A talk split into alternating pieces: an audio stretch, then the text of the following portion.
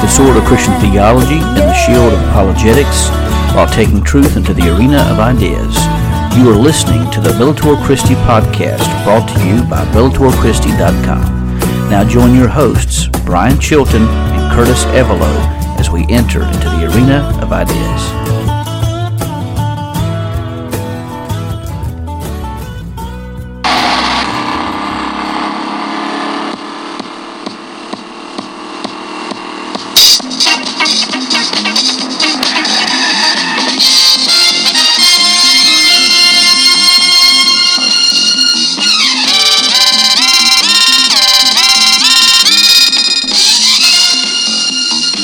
Coming to you from Pilot Mountain, North Carolina, and Ronan, Montana. This is the Bellator Christi podcast. And our verse for this podcast comes to us from Matthew chapter 12, verses 25, verse 25 says, Every kingdom divided against itself is heading for destruction, and no city or house divided against itself will stand. This is the word of the Lord. Thanks be to God. There it is, folks. That's the that's the Chips theme song. That's the that's the very show that made the Chips sunglasses famous and popular in this today's culture. You see all these kids walking around with with the, these big chip sunglasses. They all came from that TV show. you remember that show, Brian? Oh yeah, I used to watch it all the time. I really I remember that. and you gotta love that little uh, '70s vibe to it. oh man, yeah, yeah, brings back so many memories. Uh, things that I watched back in the day. My goodness, uh, yeah, yeah, yeah, fun stuff.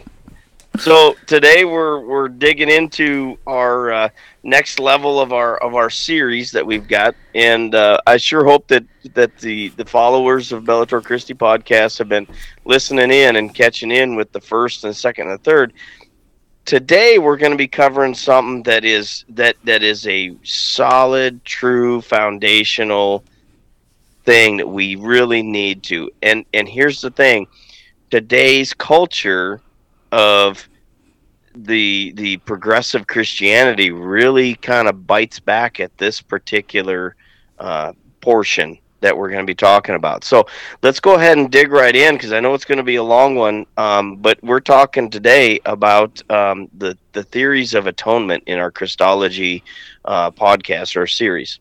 Let's go ahead and do that then, Brian. Yeah, absolutely. And you know, Curtis, uh, I think I've mentioned before, and if not, it's this due time that I do. Whenever I took systematic theology in times past, I always thought that theology proper, how we view God, view God, uh, really made the difference between orthodoxy and, and, and heresies and, and really was the foundation. And I still think that the, the, our belief in God matters, it's very important. But I have to say that Christology, when, when you're looking at orthodoxy versus false notions, false religions, and even um, I would even say misunderstandings and, and even growing into cultic uh, type of uh, behaviors come from a false understanding of Christ, a false understanding mm. of what He did and what the atonement means. And mm. um, the atonement is is critically important, and, it, and you're right, it's absolutely critical, vital that we get this right. Yeah, yeah, that's that's uh, that's something that you know as you think about it when when you're always talking about um, talking with people about the gospel and talking to people about and engaging people with with with the with talking about Jesus, and the, and you'll run into this often with even uh, some New Age thought or even um, the JWs or Mormons. They'll say, "Oh yeah, Jesus. Yeah, he. I. I believe in Jesus." The thing you got to make sure you're asking is which Jesus? Mm-hmm. What Jesus are we talking about here? Absolutely. Are we talking about are we talking about God in flesh? Or are we talking about, you know, their twist or turn on Jesus conscious or Christ consciousness or oh sure or yeah. are we talking about you know all of those things we've covered in many many podcasts and that's all so vital to understanding who Jesus is. And when when Christians talk about Christ, that is the foundation of our belief. Absolutely. And, and I want to say that th- this podcast, and Curtis, you pegged it right because there, there's so much to talk about when we talk about, especially the work of Christ in the atonement. That that these theories of the atonement is going to require two podcasts to really cover this adequately, mm. and on this podcast, what we want to do, just kind of just kind of give you an idea of where we're going.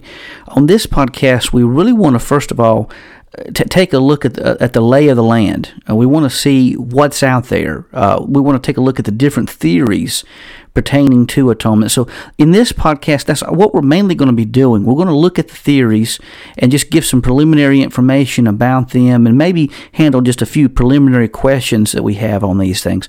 But next podcast, the next podcast that we do on the atonement, that's where we're really going to get really where the, uh, the, the the hammer meets the nail because we're going to look at the scriptures and then we're going to look back at these different theories to see which one holds holds the greatest amount of water.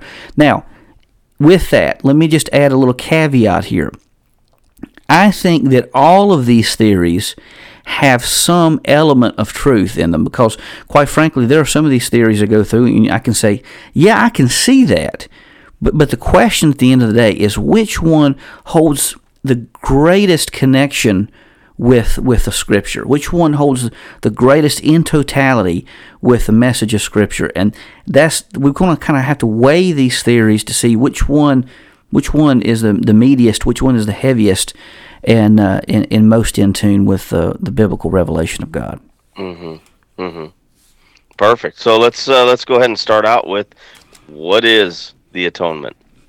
So atonement is um, it, many people have said that this is maybe an English word, maybe even a word made up for this very reason, meaning at one meant. You know, being at one with God. Atonement conveys the idea of divine forgiveness. And forgiveness is granted as the, the penitent, the person who is repentant of their sins, uh, as their sins are removed and the person is turned from a state where they're under. Now, here again, understand that this, this goes by certain theories and not others, but where a person is turned from a state of divine judgment to a state of divine grace. Um, and now, you know, we at Bellator Christi, we hold to non Calvinist soteriology. So we believe that God desires to save everyone and that He's seeking to save the lost. And so, um, I just want to add that out there, and we'll and we'll we'll talk more about that aspect as we go through some of the other areas of the atonement. But um, mm-hmm. but atonement means being made right with God.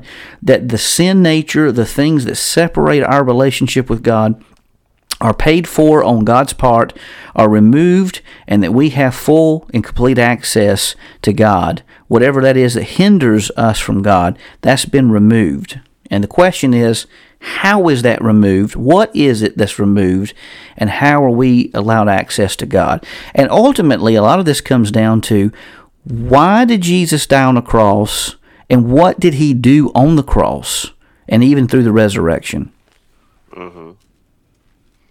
Yeah, so I mean, we look at this, so to kind of put that into maybe a little bit more uh, meaty term, I guess you could say is, and I had this wrote down was a, a a point where a person reconciles themselves with God in repentance and confession and transgression.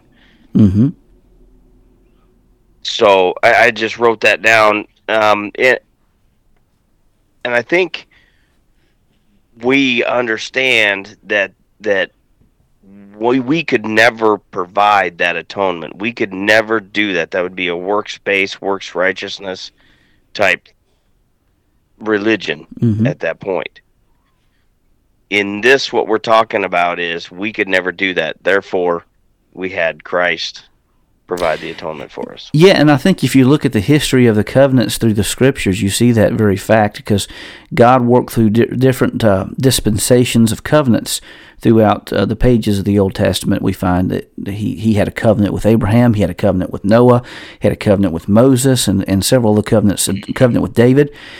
But, but there's one common element to all of those covenants is that we human beings as a race, we often failed on our side of the bargain. God never failed on his mm. side. We always failed on our side. So when Jeremiah talks about a new covenant coming, he's really indicating something that God is going to do fully and completely. He's going to take care of both sides of the equation. Uh, now, obviously, I think that we can respond to that grace that's given to us, but but that that is the reason why it took something extra, something on extra on God's part to make it suitable where we wouldn't mess it up. Something extra. That's the yeah. Okay, I see. So, is the concept found? Is this concept found? The the, atonement concept found in the Old Testament? Oh, absolutely. The Old Testament is is rich with atonement uh, vocabulary. In fact, the word uh, kapar in Hebrew means literally to atone. Uh, from this term, uh, we, we- other terms are developed, such as uh, uh, kapor, k- kaporet. Uh, kaporet, I probably massacred that, but it means mercy seat. And uh, kippurim, which means atonement. Uh, and the Greek New Testament uses words such as uh, hilasterion, which means mercy seat, and uh, hilaskomai, which means to make atonement. So all of these have the similar the similar notion that uh, that things, whatever the sin is, that there's that there's a sacrifice to be made. That uh, you know, of course, in the Old Testament, it had to do with the sacrifice of bulls and lambs and different animals, and uh, the the priest would lay his hand upon that animal and and cast the sins into that animal, and it would be slaughtered, and it represented the death of sin. Um, so yeah, the Old Testament is enriched with with atonement language uh, throughout its pages, and this continued over into the New Testament, and especially understanding of uh, this sacrificial lamb, uh, this Lamb of God who would come, and and there again the question remains: What exactly would this Lamb Jesus do on the cross, and how was that atonement? Made for people who come to salvation. Mm-hmm. And so that's really where the rubber meets the road uh, when we talk about atonement, is because in, in this section, how does that work? What is sin? What's being atoned? And what did Jesus do to make that access possible?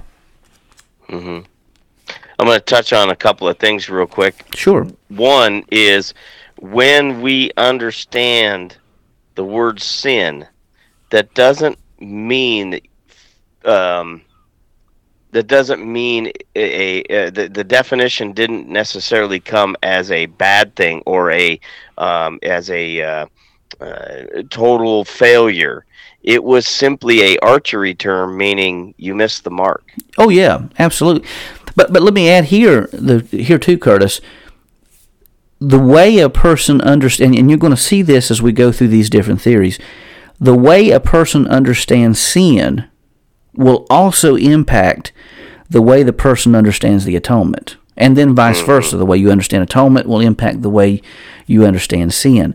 And you're really going, to, especially with these first few theories we're going to talk about, you're going to really see how the slant on the definition of sin and what that means really impacts what's being saved and what's being cleansed. hmm So that's a good That's that's, a good point. That's why I brought that out Yeah. because I wanted to make, make sure people understood. Sin not only marks us, it also shows that we miss the mark. Absolutely. But um, but the other thing I wanted to say is point out is is the in the scriptures God sets aside specific day the in in in the Old Testament in that that specific day is the day of atonement Yom Kippur. Yom Kippur Yeah. and it's that's a powerful thing because it's there's not only that it's it's a a, a typology a shadow Yeah. of something to come Yeah, So, absolutely. something something that we uh, we we dig deep on this uh, on this particular podcast I, so I, I, I gotta since you went there, Curtis. I gotta say one more thing that I found that's absolutely fascinating. The temples itself, because you know there were several temples throughout the pages of Scripture. The temples themselves are a typology of the the courtroom of God. Mm.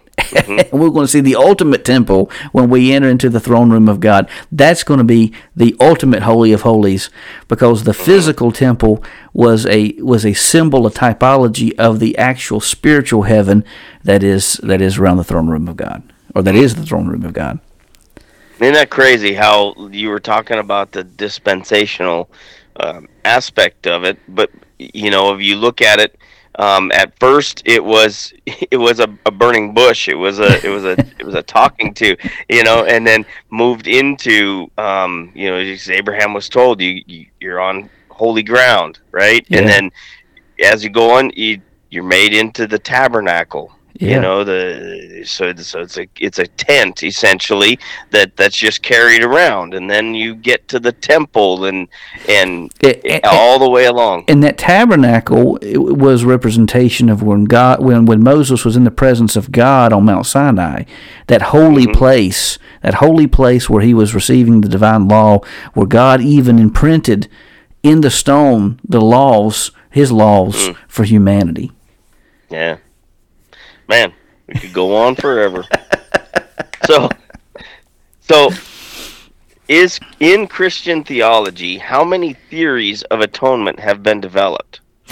Well, so far as I can tell, there are six major theories. Now, now some argue for seven, but I, am going to I'm going to just kind of limit this to six six major theories. These are six theories that uh, Millard Erickson talks about in his theology book, and you'll really find this in most theology books, no matter who write them. But these are the six main uh, theories that we find on on uh, atonement, and they are. The first one is the Socinian theory of atonement. The second one is the moral influence theory of atonement. The third one is the government theory of atonement. The, the fourth one is the ransom theory of atonement. This is also known as the Christus Victor uh, theory of atonement. The, uh, the fifth one is the satisfaction theory of atonement. Uh, and the last one is called the penal substitution theory of atonement. And so these are the six main theories of atonement that we're going to be talking through and going through uh, over the course of this podcast, and uh, actually this podcast and the next one. But again, I want to say that as we go through these, there are actually some elements of all of these theories that we could take and, and help us to understand what God did. But there's one, in my opinion, that does the best job with with the, the scripture, and we'll talk about that, especially next week as we look at the scriptural passages. Mm-hmm. So, what is Socinian? What is the Socinian theory? Okay, so this That's is one I haven't heard. I haven't heard. I, I I've heard it, but I never heard much about it. Well, I'm just going to go ahead and tell you, you're not going to like it probably. this was developed by uh, Faustus and uh, Lucinius Socinus, uh, Socinius. Lord of mercy, I'd hate to be hate to be them in kindergarten. Uh, they lived in the 16th century. and this this theory is often used by the Unitarian church tradition. Uh, they argue that Christ did not serve as a priest, but he served as a prophet. And the new covenant is absolute forgiveness on God's part, God forgiving humanity rather than a substitutionary atonement.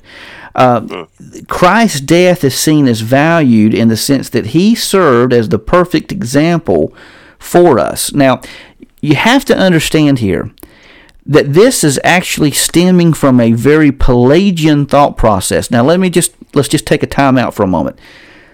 Calvinists will also often come at us non Calvinists, whether we be Molinist or uh, Provisionist or Classic Arminian or Wesleyan or Thomist or whatever the case may be, and will throw this out saying, uh, You guys are Pelagian. But if they use that argument, Curtis, you can look at them and say that you absolutely don't know what Pelagius taught. Because nine times out of ten, hmm they don't. Uh, and I'm not trying to be rude and crude against Calvinists, but this is just an ad hominem. Pelagius taught, and this was an adversary of Augustine of Hippo. Pelagius taught that you did not need the grace of God to be saved. That you could just, it's almost as if everyone was born a blank slate and everyone could choose to live a holy life unto God. So instead of God choosing you, you choose God. Now, for non Calvinists, we say that people can respond to the grace of God, which is first mm-hmm. given to us, that God's mm-hmm. grace must first be given to us before we can ever respond. You can't respond to something that was not given. Okay? So you can respond by accepting or you can respond by rejecting. The work is totally and still completely God's and not ours. So this whole notion that non Calvinists teach Pelagianism is just a bunch of poppycock. It is not founded in a proper understanding of, of what Pelagius taught uh, in any in any world uh, or you know whatsoever. Pelagius never taught that. Pelagius basically taught you don't need the grace of God. You can choose to be a good person. So understanding that, taking on the Pelagius thought process the Socinian theory will argue that Christ served as the perfect example for us. So, when Christ went to the cross, when he died the way he did, that serves as the perfect example of the, of the way we should die, the way, the way that we, we should live our lives. He served as the perfect example, and that um, that we should follow in kind. So, the Socinian view shows two th- says two things about the uh, the death of Christ. One, the death of Christ shows the, the genuine love of God. I think all of us would agree with that. Secondly, it inspires us to show that even God suffers as we do because of evil. Now, if there is anything that we can take, I think it's those two things. Now, when we say God suffers because of evil, I don't, you know, taking the Thomistic thought, you know, I don't think that God truly suffers the way we do, obviously, because He's God and we're human. But is he impacted? You know, even Jesus wept at the grave of Lazarus. He was impacted Right. by by the weight of sin, and he is. God come in flesh. So he was impacted Mm. by by sin and evil, uh, just as we are. So I think there are some parallels there, but the question at the end of the day is: Does the Socinian viewpoint totally encapsulate the teachings of Scripture? Well, we'll talk about that next week. Hmm. well, yeah, I think you're right. I'm not gonna like that one because that, that has a that has a uh, a, a smell uh, of new age and progressive Christianity into it. That uh, So you saying you smell a skunk in the house? mm, oh, yeah, it, he's a few he's a few he's a few few fields off, but I know he's coming. Oh. Yeah. So, what is the moral? What is the moral influence theory? Well, if you didn't like the first one, you're probably not going to like the second one. Uh, the, the moral influence theory was developed by Peter Abelard and was further fleshed out. Uh, well, let me first of all say this was developed by Peter Abelard as a response to Anselm, but it was popularized later on by Horace Bushnell, uh, who lived in, from 1802 to 1876. Now, it's interesting. Very few people took on the moral influence theory until Bushnell repopularized it in the 19th century. Uh, so, while the Socinian viewpoint emphasizes the humanity of Jesus, the moral influence theory emphasizes his divinity. So, they emphasize God's love, show, uh, shows that uh, uh, uh, that humans human fears and ignorance of God is what needs rectifying and not necessarily human sin. So if sin's not what needs to be atoned, it's our ignorance of God and our fears that need rectifying. And so what they're going to say is when Christ came, uh, because humanity was so ignorant of God, Christ fully demonstrated God as he's God come in the flesh. And so God was fully displayed on the cross. Uh, so the, it, impacted, it not only impacted, hum, excuse me, the impact was on humanity and not on God. So the death of, of, of Christ on the cross impacted humanity, but it really didn't impact God in any way, shape, or form. So, what does the cross do in the moral influence theory? Well, it does three things. The cross heals souls rather than pays for sin. Well, actually, we're going to say four things. The cross heals souls rather than pays for sins. Two, it shows uh, the openness to God that can come through the cross. The deep conviction of sin. Now, it's interesting because it doesn't solve the sin problem, but it will convict people of their sinful ways and so that they can consciously turn to God. And then then fourthly, it provides inspiration on how people should live. So it's really very similar to the Socinian viewpoint, but kind of repackaged in a different form. Hmm. Yeah. Uh, the question does this totally encapsulate the scriptural uh, teachings of atonement? Again, we will find out more fully next week. that has a has a little bit of Buddhism and some other theories involved in that one. But but notice here, notice here, Chris. I will say this. Notice who the focus is on in these two theories, and mm-hmm. what I, what I mean by that, who does the saving in these two theories? Mm-hmm. It, it doesn't seem like it's God doing the saving because now he's setting either the example. Uh, well, in both cases, he's setting an example.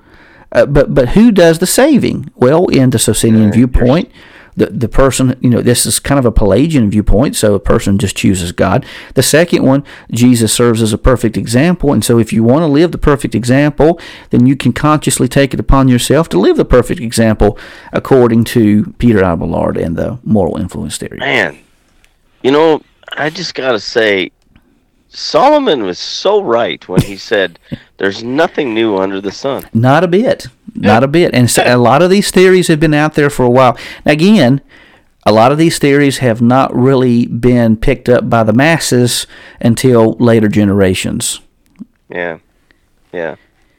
As if it's a new thought. Yeah. Crazy. Uh, so, what is the government theory of the atonement? Now, here's also another thing you're going to find interesting as we go through this. As, as you follow the history of these different thoughts, they're often shaped by the type of government that was involved in the church at the time. Uh, it's really? interesting because early on, and, and, we'll see this as when we get to the ransom theory, which is next. Uh, there, there was you know a persecuted church it was it was fighting against the powers of evil.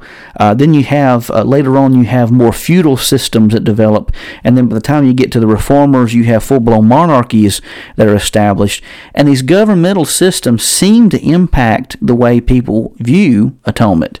Um, so it, I, I, just found that interesting as I was going back through this material. Which, to be honest with you, in full dis- disclosure, it's been a long time since I looked at these theories. So this has been really helpful to pick up the mantle and look at these again.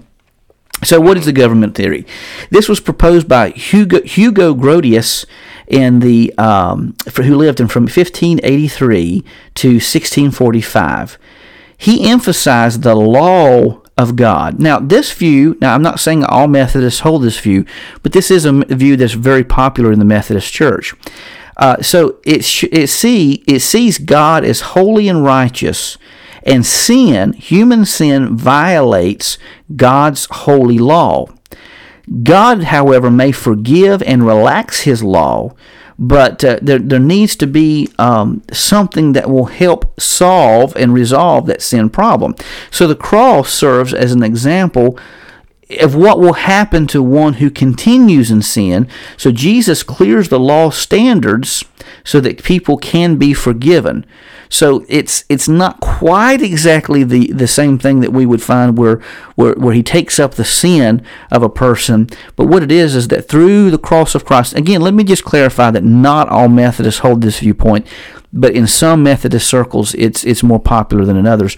But uh, Jesus clears the law standard so that people can be forgiven, and that is the way the cross is viewed in the government theory.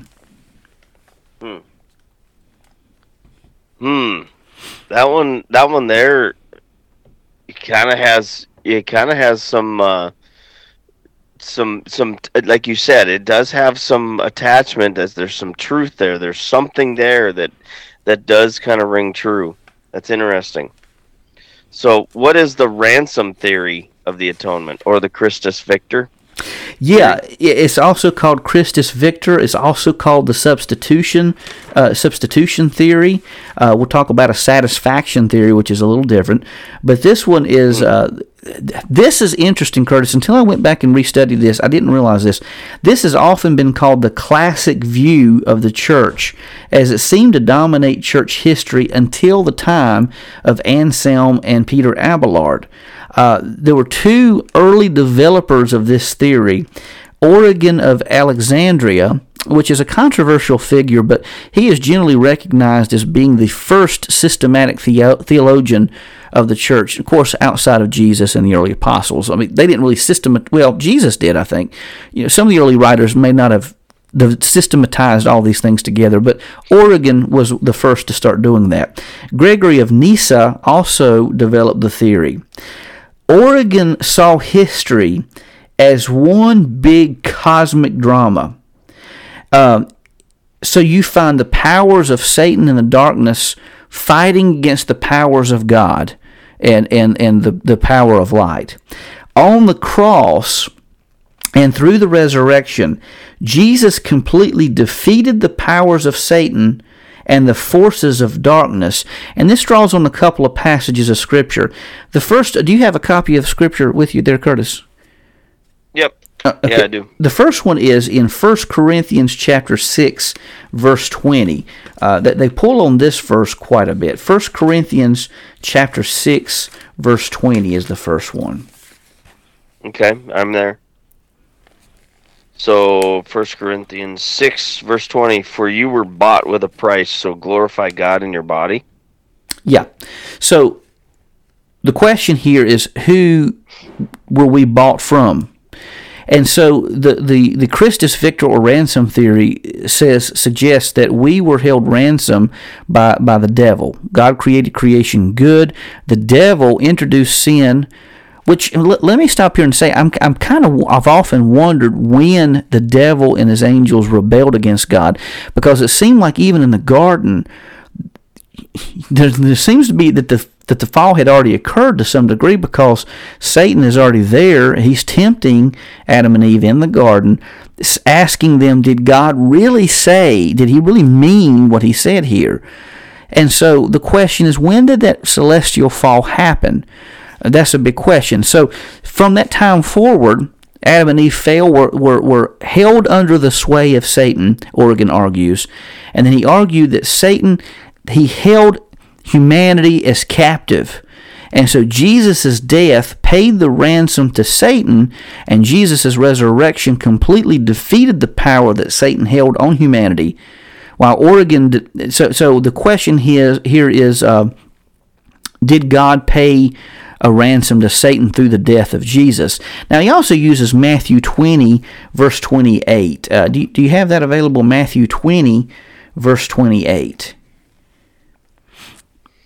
Mm-hmm. I'm not. I, haven't. Didn't have a chance to look that one up, so I'm kind of curious as to what that one, what that one says.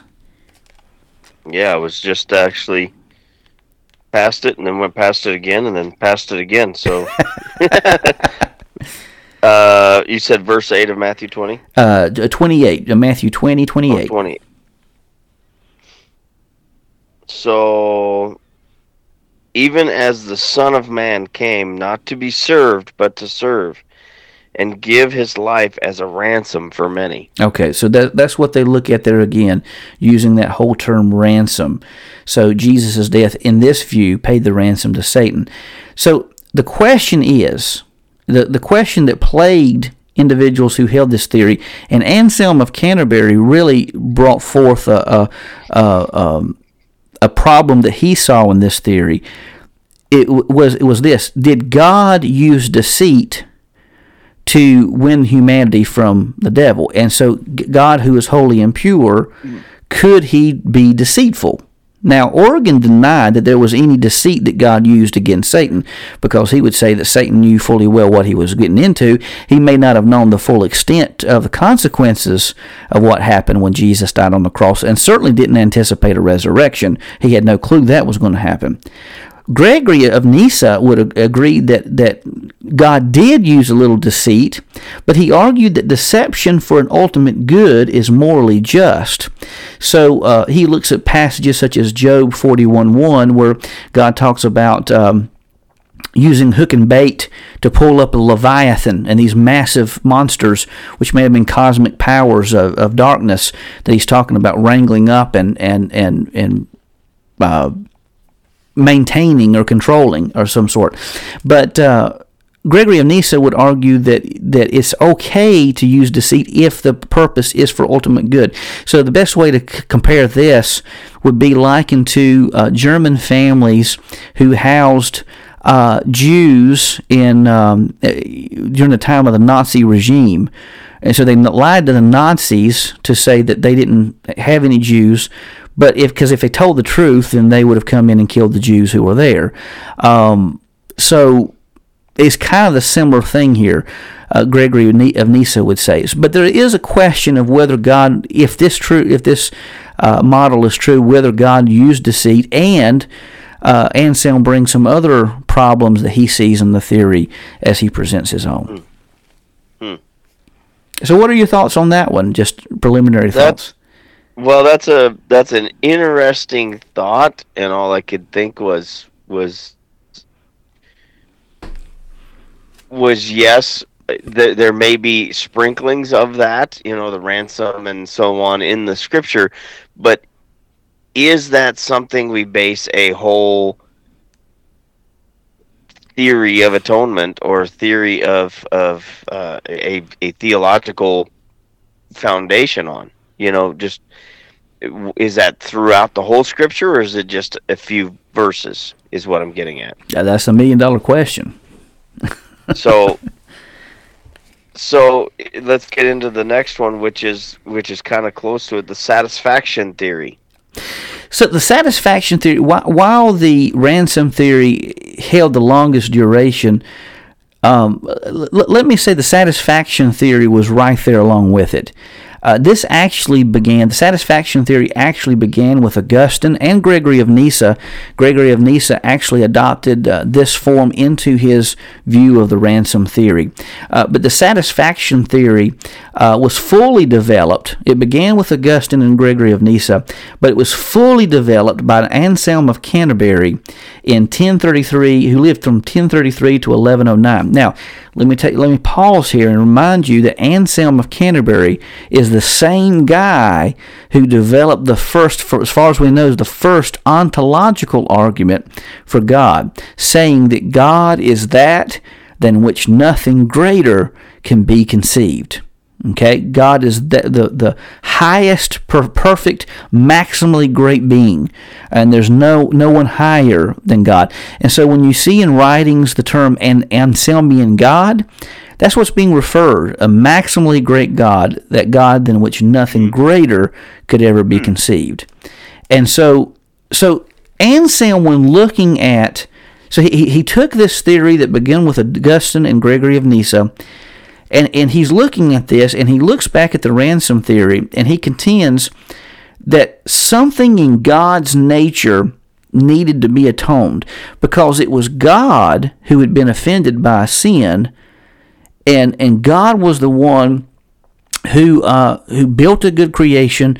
It was humanity. It was Satan. They're the ones who sinned against God okay so Anselm rejected the ransom theory, saying that God owned everything. So if God owned Satan, if God owned the demons, both who were for him and against him, and God owned all of humanity, then Anselm would argue, then why in the world did God have to pay Satan anything to ransom something that was already his? Yeah, just flick him on his head. so, so so he goes on to say that sin is the failure to give God what is due him. And he goes on to argue that we stole from God the honor that he is due. And so God's violated honor can only be made right, Anselm says, by either punishing humanity or by accepting a satisfaction made on his behalf. And so now he, he also makes an argument that, that I find a little odd. Now Anselm, I love the writings of Anselm. I love I love his theology. He is just super rich in everything he writes. But he did write something that that I found a little odd. He said that humans, some humans must be saved to replenish the number of angels lost by the fall. So he, he's going to argue that uh, only the number of people to make up for the number of angels who fail will be saved. Now, how many is that? No one knows. Now, the problem I have with that, I'll just go ahead and say from, you know, cause even though we're not evaluating. JWs have an idea. Well, yeah, they would say what, uh, with 144,000, I think, I think it's the number they would give. Uh, Anselm, to my knowledge, never gave a specific number. In fact, I think he, and I may be wrong here. Correct me if I'm wrong, but I think he would. You know, I don't think he ever gave a number. But whatever that number of angels who fail, he would say that's the number of humans that would be saved. Um, but the satisfaction must be rendered on their behalf, and the cross and the resurrection established that satisfaction. Now. Um, here again, there's a little bit of a pro and a little bit of con with this. We see that Anselm's argument, logically speaking, is, is very valid. But the question that we'll have to evaluate next week is whether or not this this model completely meshes with the teachings of Scripture and whether the model really stands uh, in totality with with uh, biblical teaching there's some there's some there's some good points in that in that theory. Um, you know, something has to be satisfied, um, and I think, yeah, there's there's definitely some things, but you know, um, it'd be curious to know what was going on historically as these as these theories were being developed or or actually carried through or walked through to see what um, what was going on in the in the people, what was going on in the thinkers, and what was going on in, the culture of that time. You know, because there's some of that that falls into some medieval times. You know, as far as dating, that really kind of uh, make you wonder what what was really going on. You know, during that time as these were being developed. Well, it's interesting you mentioned that uh, because during the time of Anselm, um, a, a, new form of government or a new form of um, society was developed. It was the feudal system. And so, this is a system of political, economic, and social organization of the Middle Ages. Um, it's based on the holding of lands in fief or in, or fee and on uh, the resulting relations between lord and vassal. So you had these landowners, and then the the uh, you know crop workers, people working the land, people working for these these uh, these owners, uh, the the feudal owners, and so there was this remuneration that was happening between landowners and you know and uh, and the workers. So there was kind of this satisfaction going on that if you know uh, I'm giving you this land, I own this land, I'm letting you use this land to bring in a crop, but you've got to pay me my due. You know, for the land that I already own. Now, could that have played some in with Anselm's thinking? Well, possibly, because notice that he, he talks about how God owns everything and and he's right. God does own everything. He owns every, everything He created. He owns the copyright to it. So uh, he's absolutely right in that regard. Um, but that, that's a good point because you do have this feudal system that's in full swing during the time of Anselm. Hmm. Interesting. So the so the last one um, that we're going to cover is uh, the penal substitutionary theory. So the penal substitution, that's a weird name. The penal substitution theory first uh, arose out of the Reformation. Okay, this was a reformational idea, particularly found with John Calvin and Martin Luther. Now, while we're not Calvinists, we can still appreciate certain aspects of his theology. So, while we may think he was, mean, he was all wrong. No, absolutely. You know, just because he was bonkers on election and things of that nature doesn't mean he got everything wrong. And let me just say, I'm not a Calvinist nor the son of a Calvinist, But I've read some of the institutions uh, and the institutes, I mean, and some of the stuff he writes is sheer genius. I, have got to give him his due. Mm-hmm. Some of the stuff he's dead on the money. So while I don't hold to his soteriology, I can appreciate other aspects. So, you know, right. just just keep that in mind. Well, Martin Luther's the same way with him. I mean, he yeah. had some kind of racist things he said against Jewish people. But does that yep. mean he yep. was wrong on everything he said? No, I, I, think he had some good points on certain things. Obviously, not with racial relations, uh, but mm-hmm. uh, that's a whole nother story. Here's another interesting tidbit here, Curtis, I found uh, through this as well. A lot of the guys who were involved with atonement theories, interesting to note, they were also lawyers. John Calvin was not only a theologian, but he was also a lawyer as well. And so he is going to look at this from the ans- uh, from the aspect of law. So it's the penal yeah. substitution theory is very similar to Anselm's view, except that Calvin viewed substitution not from the need of satisfying God's violated honor, but rather from the sin that broke God's law, God's moral, holy law.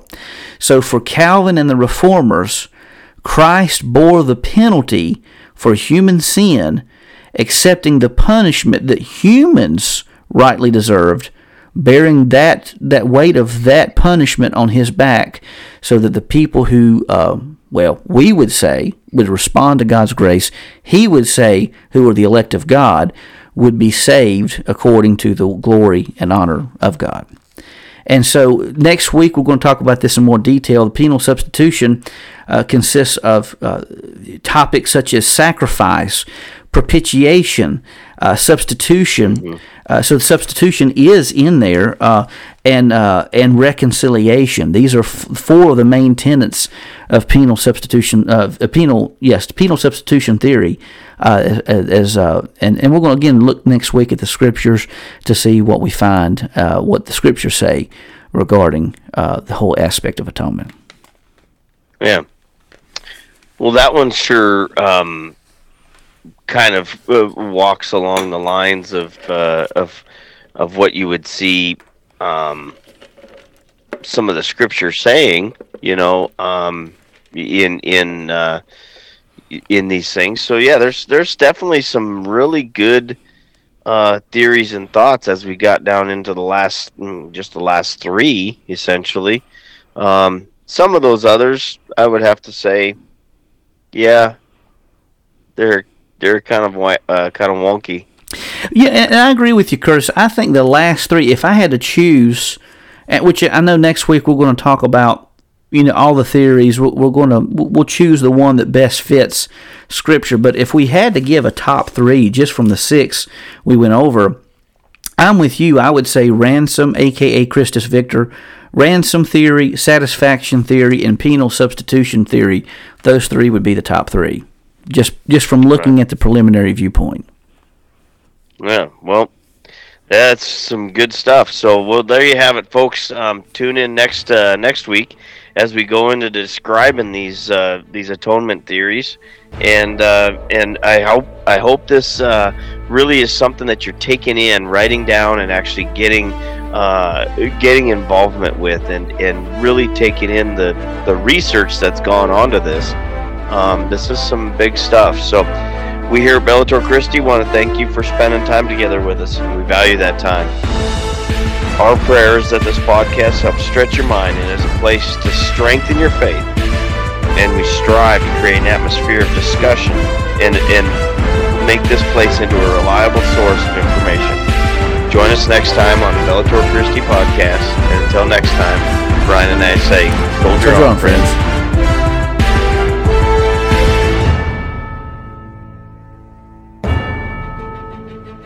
You've been listening to the Bellator Christi podcast, brought to you by BellatorChristi.com. The opinions of our guests represent their own and may not reflect those of Bellator Christi Ministries or its affiliates. The Bellator Christi podcast and BellatorChristi.com are protected under Creative Commons copyright, all rights reserved. The opening theme is the song Crucified, written by John and Michaela Limanis, performed by Crosby Lane, and produced by Mansion Entertainment. Be sure to visit our YouTube page at www.youtube.com forward slash Bellator Christi. Also, please consider leaving a positive review on the apps where this podcast is found. We thank you for joining us today and hope to see you back the next time that we step into the arena of ideas.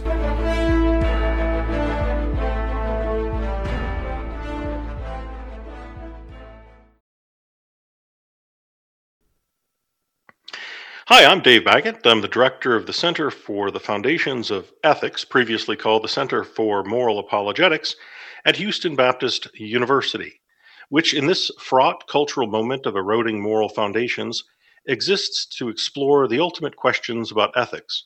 What explains intrinsic human value, for example, or what accounts for authoritative moral obligations or essential human equality or basic human rights?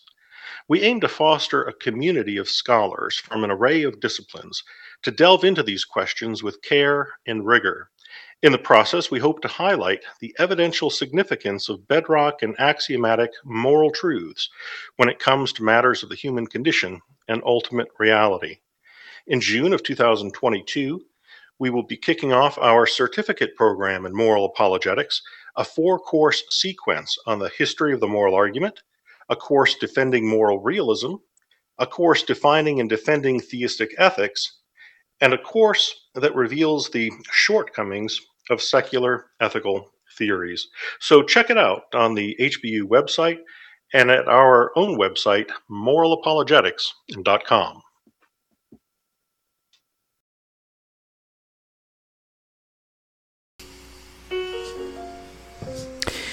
Have you ever wondered about the Christian faith but have become bogged down by difficult terminology? Are you a Christian and faced doubts and you didn't know where to turn? Maybe your faith has been challenged and you don't know how to respond. Or perhaps you desire to learn more about how to winsomely defend your faith, but you do not have the time nor the finances to enroll in seminary. If any of these situations describes you, then consider purchasing a copy of the Layman's Manual on Christian Apologetics. This book confronts the challenges facing the Christian faith, but does so in a way that is accessible to everyone. The Layman's Manual on Christian Apologetics is available in softcover, hardcover, on the Kindle, and Nook. Consider purchasing a copy of the Layman's Manual on Christian Apologetics from your favorite bookstore today.